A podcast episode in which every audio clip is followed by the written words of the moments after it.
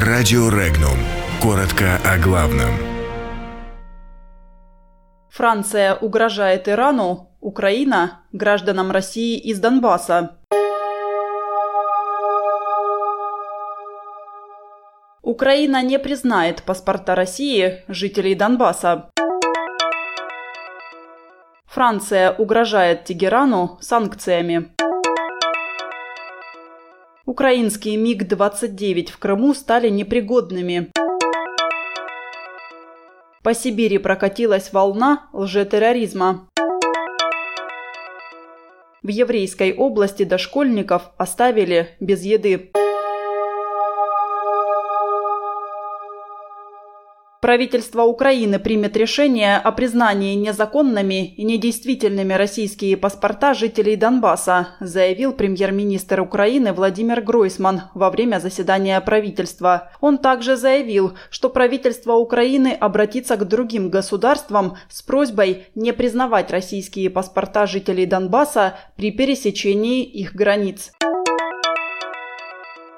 Иран сообщил о своем решении прекратить выполнение некоторых обязательств в рамках соглашения о ядерной программе, сообщает Reuters. По данным издания, президент Ирана Хасан Рухани отправил соответствующее письмо послам России, Великобритании, Франции, Германии и Китая. В ответ на это Франция не исключила возобновление санкционного режима против Тегерана.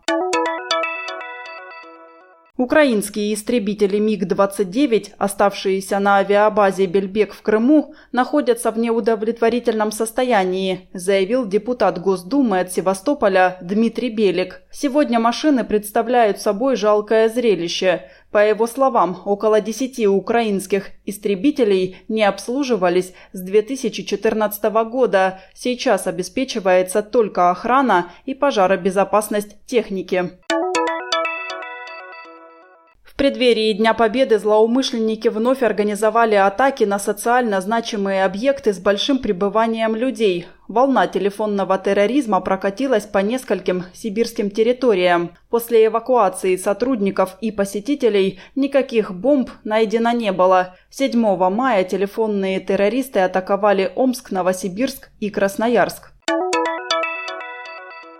С сегодняшнего дня детский сад номер 2 поселка Теплоозёрск Облученского района Еврейской автономии прекращает кормить своих воспитанников по причине отказа поставщика продуктов продолжать работу из-за накопившегося долга заранее оказанные услуги. Детский сад вынужден работать до полудня и будет осуществлять только образовательную деятельность без питания воспитанников. У большинства родителей нет возможности сидеть дома и пристроить малышей некуда. 170 детей фактически будут предоставлены сами себе.